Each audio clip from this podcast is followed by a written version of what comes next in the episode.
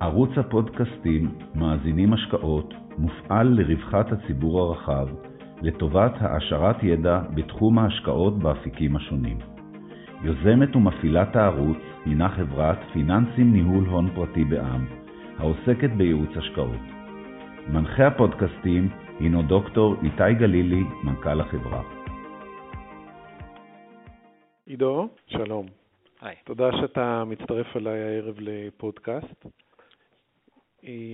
אני פונה אליך ב, ב, למעשה לאחר פרסום של כתבה מאוד מעניינת שאתה פרסמת בגלובס, שנקראת השקעה במניות כדורגל, ביצועים אטרקטיביים לא רק על קר הדשא.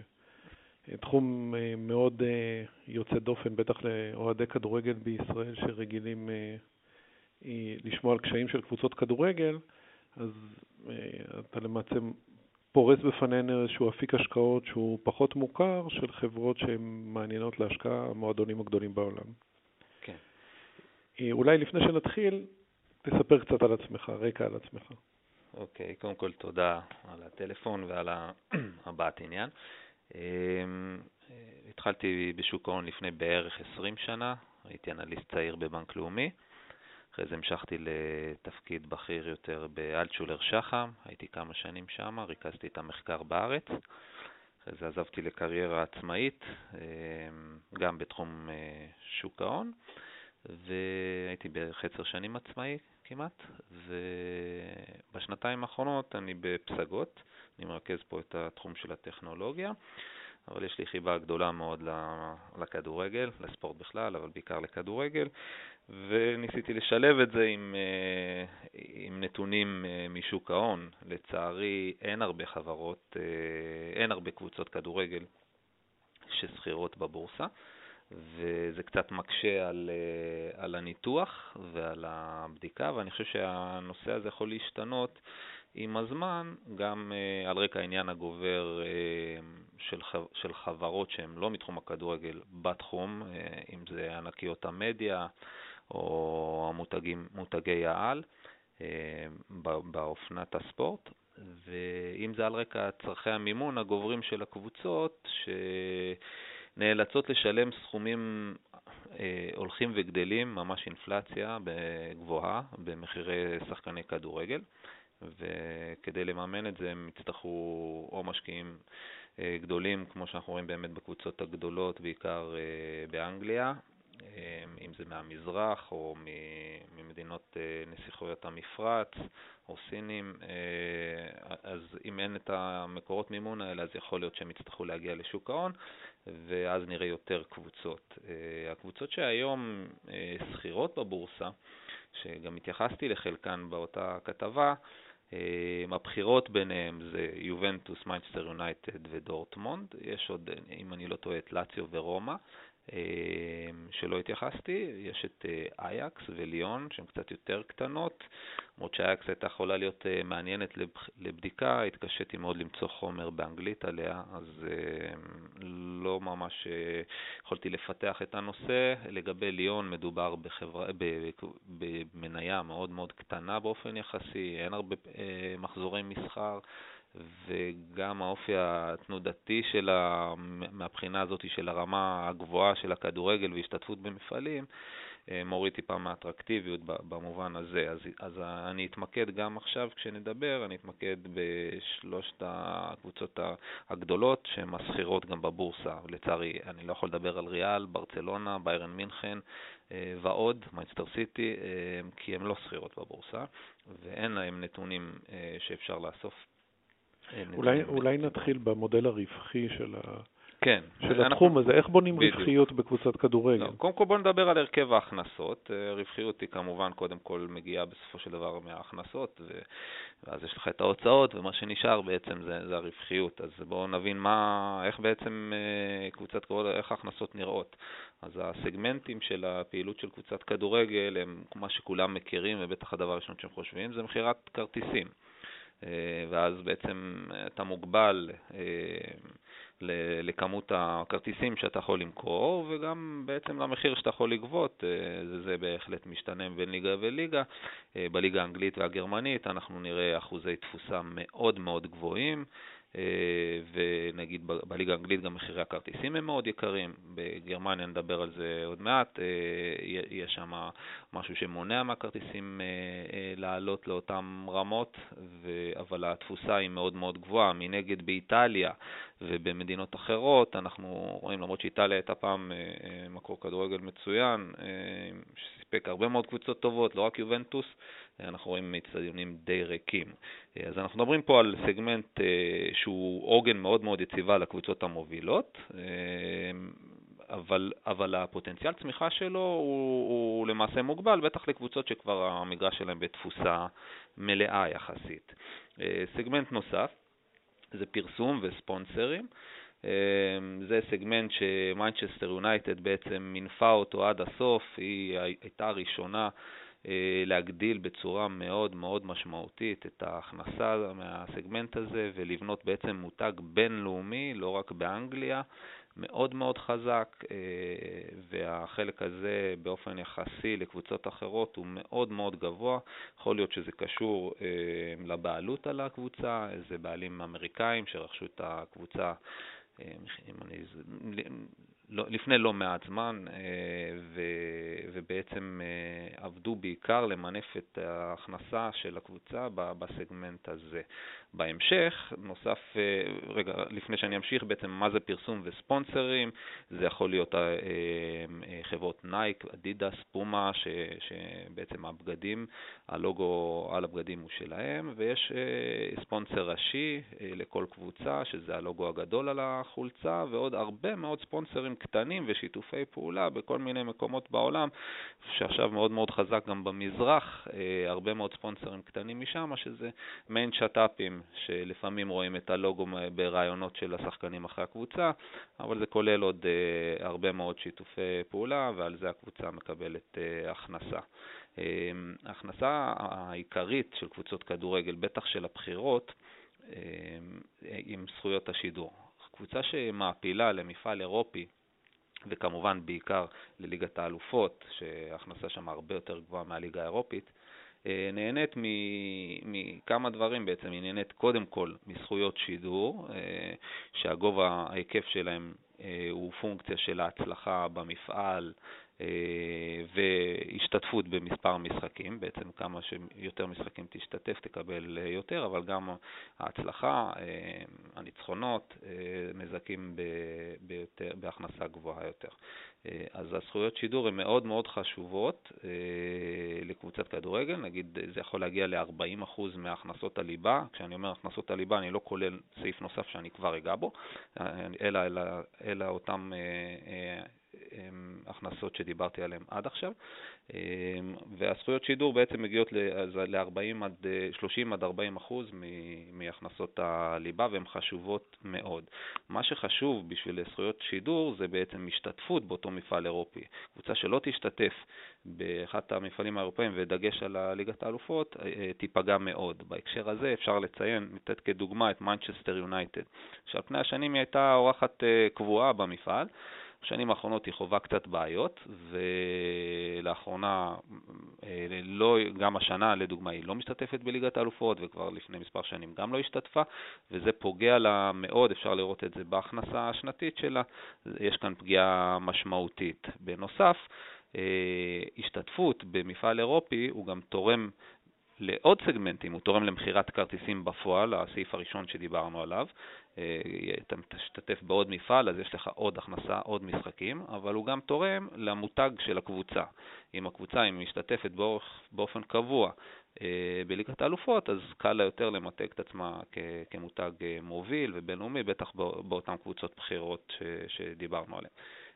כמו מנצ'סטר יונייטד וכמו יובנטוס. במנצ'סטר יונייטד גם אפשר לראות שיש סעיף של, של המפרסמת הגדולה שלהם, שאם הם לא ישתתפו שנתיים רצוף בליגת האלופות, בעצם הם יכולים לחתוך, אה, אני חושב, בעד 30 אחוז את התשלומים שלהם לגבי החוזה פרסום. אז זה עוד דבר משמעותי, וזה מראה כמה חשוב ההשתתפות בליגת האלופות למותג על אה, בכדורגל. אה, זה בעצם הכנסות הליבה של, של הקבוצות. בשנים האחרונות, ועל זה התבסס חלק גדול מהכתבה, אנחנו רואים מקור הכנסה נוסף, מהותי מאוד לחלק מהקבוצות, זה העברות, ה transfer market. יש קבוצות שגם כמו שרשמנו בכתבה, מותגי העל, אם זה ברצלונה או ריאל מדריד או, אה, או קבוצות כמו מנצ'סטר סיטי, ביירן מינכן, הן מתייחסות לשוק ההעברות לא כמקור רווח, הן מתייחסות אליו כדי, אה, כמשהו שמבטיח להם אה, את הביסוס המיתוג שלהם, הם רוצים להשיג את השחקנים הטובים ביותר, שייתנו להם את הסיכויים הכי טובים לקחת את התארים, אה, בעצם בשביל להשתתף בליגת האלופות צריך אחד, להיות במקומות 1 עד 4 בליגות הבכירות, וזה בעצם יכול להספיק כביכול, לאוהדים מאוד קשה אם הקבוצה לא תיקח אליפות, אבל המאזן של הקבוצה מאוד חשוב שיהיה אה, ליגת, ההשתתפות בליגת האלופות יותר משמעותית מזה, אה, אז, אז אה, זה מקל מאוד על אותן קבוצות גדולות, כמו לדוגמה השנה מנצ'סטר סיטי, אם היא לא, תיקח את ה, היא לא תיקח את האליפות השנה, אבל היא כן תשתתף שנה הבאה כמעט בוודאות בליגת האלופות, אז הפגיעה מבחינה כספית היא לא תהיה נוראית בקבוצה. אז אה, ההשתתפות היא, היא מאוד מאוד חשובה, והיא מאוד, היא גם במה, השתתפות בליגת האלופות היא גם במה לשחקנים עצמם שמשחקים ויכולים להעלות את הערך של אותם שחקנים. אז אם נחזור לנושא uh, של, של הקבוצות הגדולות, הן משתמשות באותו שוק העברות כדרך למצב את המותג שלהם, להאדיר אותו ולהביא שחקנים שהקהל רוצה. לעומתן, יש קבוצות אחרות שיכולות להיות מעניינות מאוד בהיבט הזה, שמתייחסות לשוק ההעברות כפוטנציאל רווח לכל דבר. הן משתדלות לרכוש שחקנים במחירים נמוכים בגילאים אה, אה, נמוכים יחסית ולהשביח אותם. ויש קבוצות גם אה, שמתמחות בזה, כמו דורטמונד, שעוד מעט ניגע קצת יותר בה. מה שלא הזכרתי בזכויות השידור, זה שבשנים האחרונות אנחנו רואים עניין גובר והולך מצד אה, אה, תחנות הטלוויזיה שרוצות אה, אה, לקנות את, ה, את השידורים, ואנחנו רואים שהחוזים, גם בפרמייר ליג וגם בליגת האלופות, הם אה, גדלים מאוד מאוד מהר, הקצב, ההיקפים נהיים גבוהים בעשרות אחוזים כל פעם שחוזה כזה מתחדש, ומה שמוסיף לכל זה זה המאבק על תוכן שאנחנו נמצאים בעיצומו. אנחנו בעידן של מלחמות סטרימינג, מי שמכיר, הרבה סביב נטפליקס והכניסה של דיסני ו- ועוד ועוד, אמזון ואפל, כולם מתכננות להשיק שירותי סטרים ותוכן. הדרך של הקייבלס, התחנות כבלים המסורתיות, להילחם בזה בין היתר זה שידורי ספורט ישירים. אה, ולא תמיד הם מצליחים להחזיק את ה... לרכוש מחדש, כי אנחנו רואים שכבר אמזון ופייסבוק מתחילים גם לשים אה, את ידם על, על הנתח שוק הזה ולהתח... ומתחילות לרכוש רצועות של משחקים. אמזון עשתה את זה ב Boxing Day האחרון, רכשה 20 משחקים, ה Boxing Day זה יום מרוכז בו שבאנגליה אה, יש מספר גבוה גדול של משחקים. אה, מהבוקר אה, עד הלילה, ואמזון רכשה, אפשר היה לראות את אותם משחקים רק דרך האמזון, למי שהיה לו אמזון פריים. אה, אז זה דרך אחת שאני מאמין שנראה הרבה יותר, והכניסה שלהם בעצם מכניסה לשוק הזה עוד שחקנים עם יכולות פיננסיות מאוד מאוד גבוהות, ואני מניח שאנחנו נמשיך לראות עלייה בשנים הקרובות בזכויות השידור, מה שזה טוב מאוד אה, אה, לקבוצות הכדורגל. בנוסף, אפשר לציין עוד משהו שיכול אה, להוביל לעוד אפסייד, זה התשתיות שידור, התשתיות תקשורת הולכות להשתפר בשנים הקרובות, יעברו ל-5G. וזה יאפשר את השידור אה, בדרכים אה, הרבה יותר טובות ממה שאנחנו מכירים היום, אם זה מבחינת רזולוציה, אבל גם מבחינת אה, הרגשה של ממש להיות נוכח במגרש ולראות את המשחק דרך עיניים של שחקן, או כאילו אתה יושב על ספסל של קבוצה. האפשרויות הן מאוד מאוד גדולות, קשה לנו עדיין uh, לדווח על זה, כי אנחנו לא ממש יודעים מה יהיה, אבל אנחנו יודעים שיהיה שדרוג מאוד מאוד משמעותי בחוויית הצפייה, וזה גם כן יכול לתרום לערך של זכויות השידור. אז זכויות השידור להערכתי צפויים לעלות, במקביל, אם, אם זה משודר יותר ו, ויש לזה ביקוש יותר גבוה על ידי הצרכנים, אז גם הפרסום והספונסרים יעלו את, ה, את ההיקפים שלהם, וגם פה אפשר לראות עלייה, כנראה תהיה עלייה. בהכנסות של קבוצות הכדורגל המובילות. כמו שאמרנו, כרטיסים זה קצת פחות מ... רלוונטי. עד כמה מתוך זה השפע... יש השפעה של כל העלייה בצפייה מאסיה? אסיה בהחלט אה, מכניסה, קודם כל ב, ב, נגעתי בזה בנושא של, הפרס, של הפרסום והספונסרים, אז בהחלט אה, אה, אסיה מכניסה פה אלמנט שלא היה בשנים האחרונות, כסף גדול נכנס גם לקבוצות באופן ישיר, גם, בחל, גם על ידי בעלות ישירה על קבוצות, גם כמו שאמרנו על ספונסרים, יש לזה השפעה, גם זכויות שידור שנמכרות באותן מדינות, אז uh, בהחלט... מבחינת uh, הסכומים זה סכומים גבוהים ביחס לנניח זכויות שידור בתוך המדינות האירופאיות? Uh, אני, לא, אני לא יודע לגבי אסיה, ההיקפים של הזכויות שידור, אבל uh, הסכומים הם סכומי עתק. Uh, שידורי הפרמייר ליג באנגליה uh, זה, חוזים, זה חוזה רב-שנתי, בדרך כלל של שלוש שנים, של היקפים של מיליארד ופאונד לעונה. אז uh, מדובר בסכומים מאוד מאוד גבוהים שמתחלקים בין הקבוצות uh, לפי מספר משחקים והישגים, כמו שאמרנו, השתתפות במפעלים. Uh, גם, גם יש את נושא הגביע, גם הוא, ככל שתתקדם במפעל, ככה ההכנסה שלך תהיה גבוהה יותר מזכויות השידור.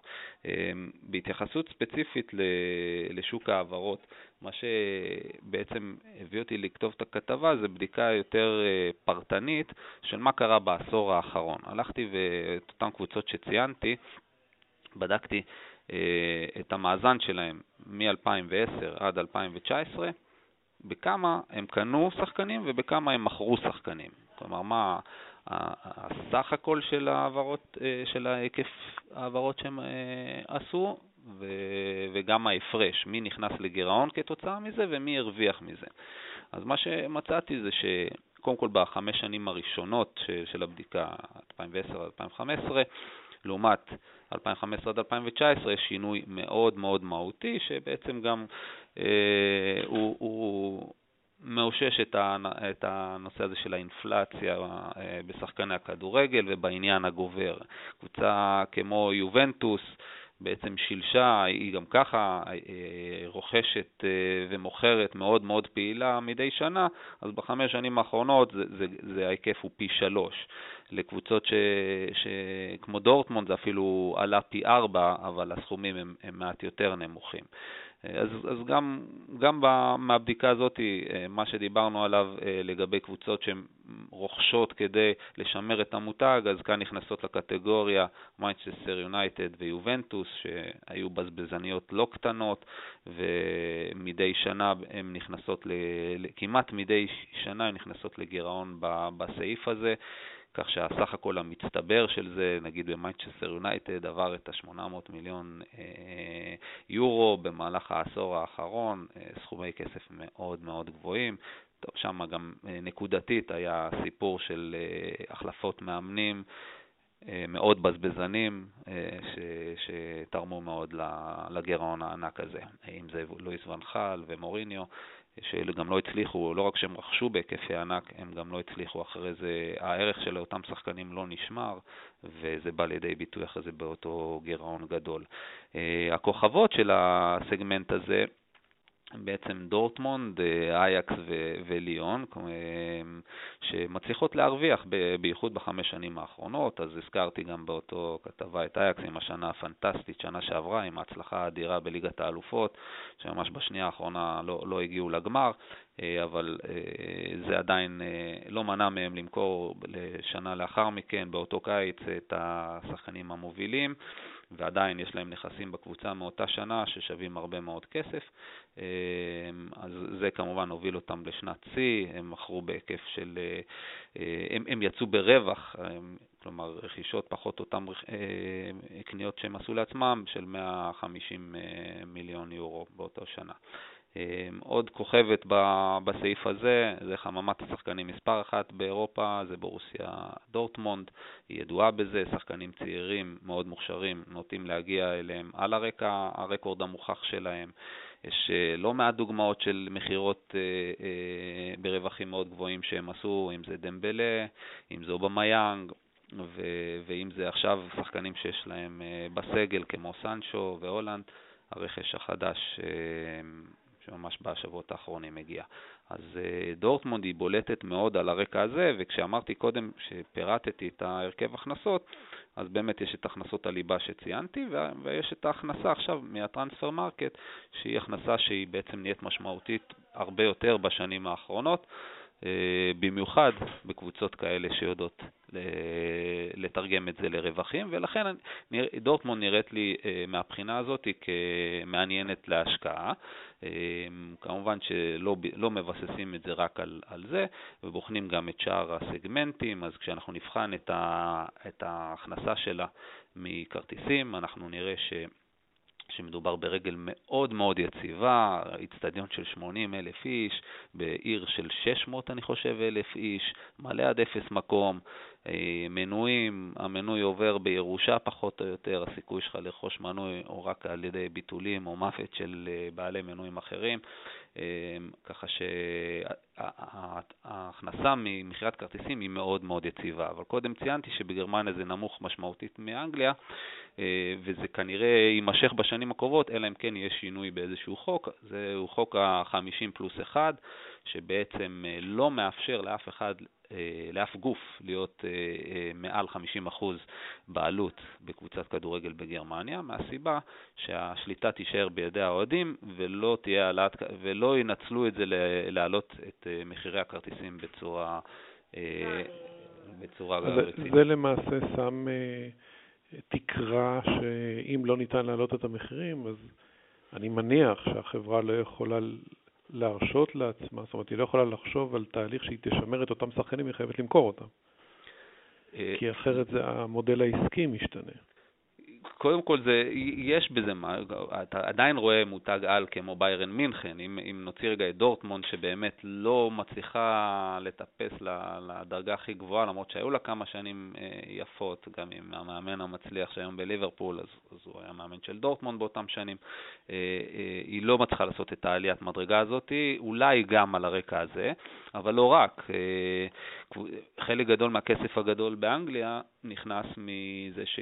כשמשקיעים זרים, אה, שהאינטרס שלהם לא תמיד הכי ברור, אבל הכניסו סכומי כסף מאוד גבוהים, ובאמצעותם היה אפשר לרכוש שחקנים מובילים. אה, אותם משקיעים, גרמניה תהיה פחות אטרקטיבית עבורם, כי הם לא יכולים לרכוש את הבעלות המלאה, והם לא ירצו להשקיע סכומי כסף כאלה כשהבעלות אה, המלאה לא, לא בידיהם. אז זה גורם מגביל, ובאמת אה, בשנים האחרונות אה, אני יודע שיש אה, מחאה מסוימת מצד הקבוצות לגבי הסעיף הזה, כי זה מגביל את היכולת התחרותית שלהם מול המועדונים המובילים באירופה, ויכול להיות שיהיה שינוי בהמשך בחוק הזה, במידה ויהיה שינוי, אז יהיה, כמובן זה יהיה משהו חיובי. לתמחור של אותן קבוצות, הערך שלהם יעלה, לא רק בגלל ש, שהם יוכלו להעלות קצת מחירי כרטיסים, אה, ואני מניח שהם גם לא יעשו את זה מהר מדי כדי לא להכעיס, או אולי במסגרת שינוי החוק יהיה איזושהי התחייבות שלא יעלו כל כך מהר את הכרטיסים, את מחירי הכרטיסים, אבל זה יפתח את השערים למשקיעים אה, זרים, ולא רק זרים, אלא למשקיעים באופן כללי. אה, עוד דבר בנושא הזה של השקעות, ראינו לא מזמן השקעה של קרן אמריקאית, קרן מובילה, שהיא קרן פיננסית לחלוטין, שהשקיע במיינצ'סטר אה, סיטי לפי ואליואציה של חמישה מיליארד אה, דולר, היא קנתה רק עשרה אחוז אמנם, אבל זו ואליואציה מאוד מאוד גבוהה. שבעצם גם אם אני מסתכל על מיינצ'סטר יונייטד, שאני הרבה פחות אוהב את המאזן שלה ו... ואת, ו... ואת איך ש... את הפוטנציאל של כל אחד מהסעיפים שהזכרנו בהמשך, לעומת משהו כמו דורטמונד לדוגמה, אבל עדיין, אה, כשהואליואציה שנותנים למיינצ'סטר סיטי היא חמישה מיליארד ומיינצ'סטר יונייטד נסחרת בבורסה בשתיים ו... מיליארד, אז אה, זה מלא תהיות, אולי אה, יהיה מי שישים גם על מיינצ'סטר יונייטד אה, סכומים הרבה יותר גבוהים ממה שהיא נסחרת, למרות שהיא לא נסחרת בזול. אה, אז, אז אה, מהבחינה הזאת אנחנו מעדיפים בהחלט את אה, דורטמונד, לא דיברנו על יובנטוס, לא הזכרתי... אבל מה יכול להסביר את המחיר הזה שאתה מציין לגבי אה, חמישה מיליארד דולר? מה, מה יכול להסביר את השווי הזה? האטרקטיביות, כן. האטרקטיביות הגוברת של הכדורגל, הרייטינג שלו, מה שהזכרנו אולי אה, בנוגע לחברות התוכן שמחפשות תוכן בעידן, בעידן שאנחנו נכנסים אליו, של הסטרים ושל התחרות בעצם על, על הצרכן. אה, יש עניין גובר במותגי ספורט מובילים, והיכולת של למנף את המותג אה, בהסכמים של פרסום וספונסר שיפס כנראה, כנראה על הרקע הזה. באמת, זה, קשה לי להסביר עסקה שלא, שלא אני עשיתי אותה, אה, והיא באמת בוולואציה כל כך כל כך גבוהה, כי בדרך כלל כששמים את ה, לפי סכומים כאלה, אז זה, זה משקיעים שאתה פחות יכול להבין מה היה האינטרס, אם זה מיני זכויות אה, ערביות, או אם זה משקיעים סינים או אוליגרכים רוסים, שלפעמים נוטים להגיד שזה סוג של צעצוע שלהם, אבל אני, אני לגבי העסקה האחרונה עם הוולואציה, הוואלואציה האדירה הזאת, קשה לי להסביר אותה, ההסבר שלהם היה באמת הנושא הזה של העלייה בעניין, אה, וכמו כל קרן, הם, הם נכנסים כי הם חושבים שהם יצליחו למכור את זה בהמשך במחיר גבוה יותר. ועד כמה אתה רואה את המעקב שלך אחרי המניות של החברות mm-hmm. האלה, את השכירות, עד כמה מי שמשקיע בתחום הזה צריך להיות במעקב צמוד אחרי התוצאות? אנחנו מושפעים פעם בשבוע ממשחק, זה וולטיליות כן. גבוהה, נמוכה? המשחקים עושים רעש אה, בטווח הקצר, אה, במיוחד אם זה מאוד משמעותי, אם נגיד דורטמונד תודח מליגת האלופות, אה, בקרוב יש נגד פריס סן ג'רמן לדוגמה, אז, אז אם היא תודח, אז אני מניח שביום למחרת אנחנו נראה שינוי בוולואציה של מספר אחוזים. חמישה ואולי אפילו קצת יותר אחוזים, אבל אלה, אלה רעשים, רעשי רקע קצרי טווח. אם, אם המתווה ש, שדיברנו עליו הוא ממשיך אה, אה, בטווח הארוך יותר של עלייה בכל אחד, או לפחות נגיד בכרטיסים יציבות מאוד מרשימה, אבל ב, ב, בסגמנטים האחרים עלייה מתמשכת, בהכנסות, ובמיוחד עכשיו עם הנושא הזה של אה, הכנסות מה transfer market לקבוצה ש, שמצליחה לעשות את המהלכים האלה ויש לה נכסים מאוד מאוד משמעותיים, אז זאת אומרת שחבוי בה עוד אה, רווחי הון פוטנציאליים מאוד גבוהים בהמשך, אז זה מה שהופך להיות יותר משמעותי, ואני מסייג פה במידה ונגיד קבוצה כמו דורטמונד, לא תעפיל בשנה הבאה לליגת האלופות, אז זה המכה הגדולה, הרבה יותר מאם היא עפה ברבע הגמר אה, או שמינית הגמר אה, בליגת האלופות באותה עונה. המכה יכולה להגיע למי שישקיע באחת הקבוצות, הכדורגל אה, שציינו, ואותה קבוצה לא תעפיל לליגת האלופות בעונה לאחרי שהוא השקיע, הוא כנראה יחווה ירידות, אה, ירידות שערים כתוצאה מכך. זה הפרמטר המרכזי, ההשתתפות בליגת האלופות, כדי להבטיח את, את אותו הכנסה מאוד מאוד גבוהה, את ההשפעה שלה של הזכויות שידור. זכויות שידור כמובן מתחלקות גם בין ההכנסה מהליגה המקומית וההכנסה מהליגה, מאותו מפעל שהם העפילו אליו, שהליגה המקומית זה זרוע גם כן מאוד מאוד אה, טובה וצומחת, אבל כדי אה, להגיע לרמות הגבוהות אז צריך כמובן את ליגת האלופות. עוד, עוד שאלה שרציתי לשאול אותך, עד כמה הרווחיות היא בוא ננסח את זה ככה, עד כמה יש תנודתיות ברווחיות של, של החברות האלה? האם הן עוברות מרווח להפסד כל הזמן, או שיש יציבות וכל העניין פה זה רק עניין של מכפילי רווח? אמ, יש, סך הכל יש, יש יציבות. אין, אין כאן קבוצה גדולה מדי להשוואה, כמו שציינתי, אין לי הרבה, אין כאן, כמו בתחומים אחרים, בדיוק, שיש מדגם גדול ואפשר לעשות את הבדיקה הזאת טוב יותר. אז השונות היא מן הסתם גבוהה, במיוחד שיש לך קבוצה כמו יובנטוס, שהסיבה שאני פחות אוהב אותה, מעבר לזה שאפילו את הזרוע של אה, בסיס אוהדים, מכירות כרטיסים בצורה איתנה, אה, אי אפשר לבנות על זה כי יש שם תנודתיות גבוהה באיטליה, התפוסה היא לא מלאה. אבל המותג הוא מותג חזק. אבל במקרה של הקבוצות האיטלקיות, גם הקבוצות שהזכרתי, לאציו ורומא, שהן שכירות בבורסה, אבל הן פחות מעניינות, זה העניין של החוב הגבוה, החוב מאוד מאוד גבוה, שמאפיין בכלל חברות איטלקיות, בפרט הקבוצות כדורגל שם, זה הופך אותן ללא מעניינות, ההון העצמי שם הוא כל כך נמוך, והתנודתיות יכולה להיות מאוד מאוד גבוהה כתוצאה מזה. פחות מעניין אותי להשקיע או, או להסתכל, לבחון קבוצות עם, עם, עם חוב כל כך גבוה.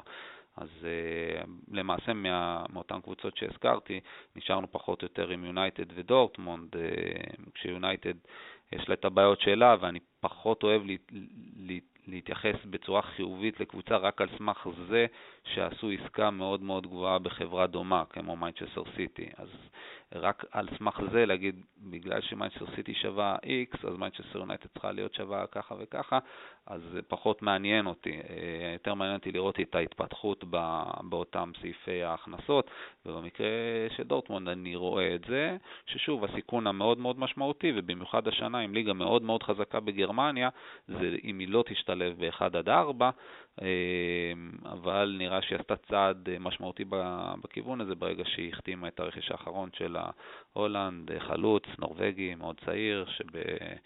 בוא נגיד משחק וחצי כבר קבע שבעה שערים אה, ונחשב להצלחת ענק. אז במידה ובהצלחה הזאת תימשך, אז, הם, אז הסיכוי שלהם להשתלב ב-1 עד 4 הוא, הוא יותר גבוה, משמעותית. וכמה מילים על אייקס אחרי שנה? כן, מאוד מאוד חזקה לאיפה היא הולכת. כן. אם היא מוכרת שחקנים, אז מה נשאר?